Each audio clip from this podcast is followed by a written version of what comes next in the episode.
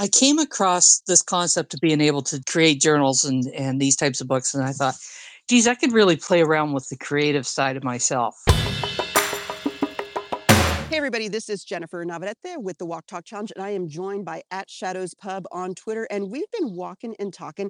I've been walking here at Mission Concepcion, which is one of the five missions in San Antonio, Texas, that is a World Heritage Site. And we've been talking all about the goals and challenges that uh, Shadows has in her business as a woman in Web3 who is also a woman entrepreneur and an author. Shadows, welcome to the Walk Talk Challenge. Thank you. So let's tell our audience, our listeners, what it is exactly that you do, because I don't know if I've met anybody who does what you do yet. I create what is called low content books, and that they're they're journals and they're coloring books and they're sketchbooks, notebooks, anything along that lines, puzzle books. I just got a really cool course on creating puzzles that I haven't worked my way through, but there'll be some new puzzle books coming. And uh, I publish them primarily through uh, Amazon, which is their KDP program. KDP stands for what for the uninitiated? Oh, Kindle Digital Publishing.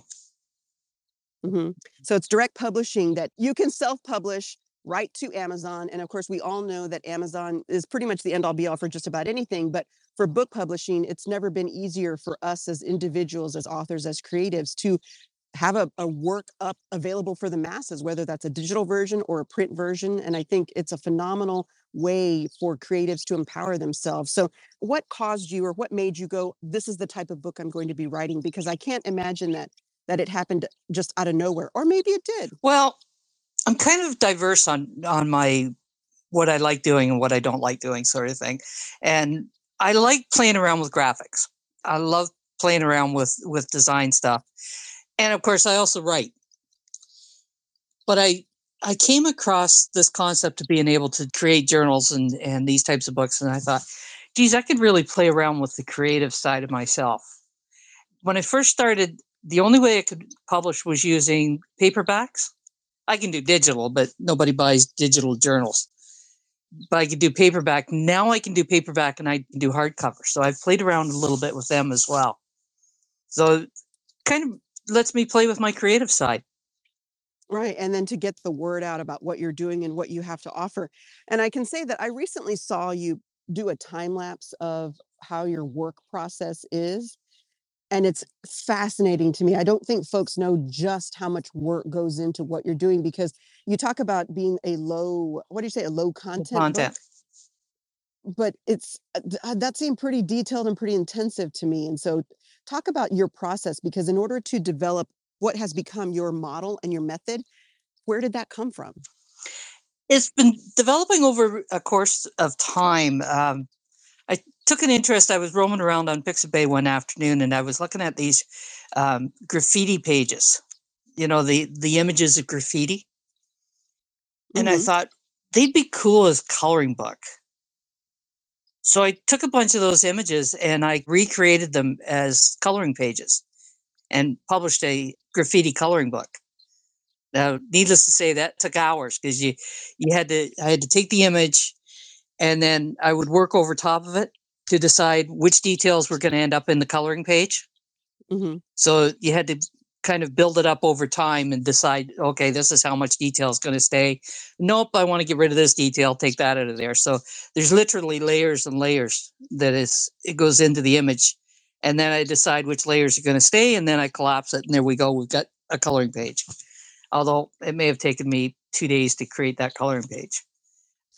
But wait, wait, let, let me just pause you there. As you were saying this about trying to decide all the details and what's going to go and what's not going to go, and what I'm like thinking, there is a lot of innate talent and skills that goes into that because you're making it seem like it's a no-brainer but i can tell you that for me not a no-brainer.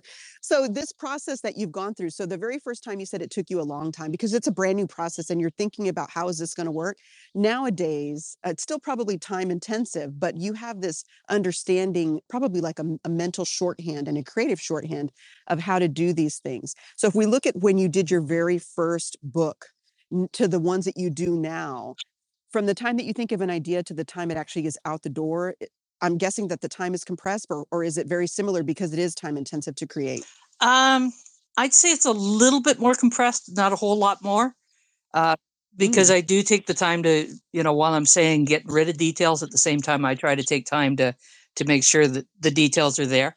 Um, one of the things when Mhm. I'm creating those images is I need to be really careful that the images actually come together and connect properly, so that if Mhm. at some point I decide that I'm going to use a digital image, that if Mhm. a person goes to fill it with, you know, digital ink, that it doesn't fill the whole page because the the loop hasn't been closed. Ah, I know exactly what you're talking about. Oh, what a what a great detail that I would never have considered. But you're right; it is so important. Well, I tried to color some of my own images, and I went, "Oh boy." Oh, that's the best way to learn. Oh man, that's awesome. I love this. Okay, so as someone who is number one, a creative, someone who has the technical know-how and has figured out a good system and has a is an entrepreneur who's also on Web3 and merging those two worlds, really the three worlds, if you think about print, the traditional world, the digital world, and then the future of our content creation when it comes to Web3 and the blockchain. What are some of the challenges you think, or what words of wisdom would you give to yourself or someone else who's considering this pathway? Mm, words of wisdom. Try it, keep trying, and explore until you find it, figure it out. Because that's what I ended up doing. Sounds like a formula for success to me. Or I'm still doing.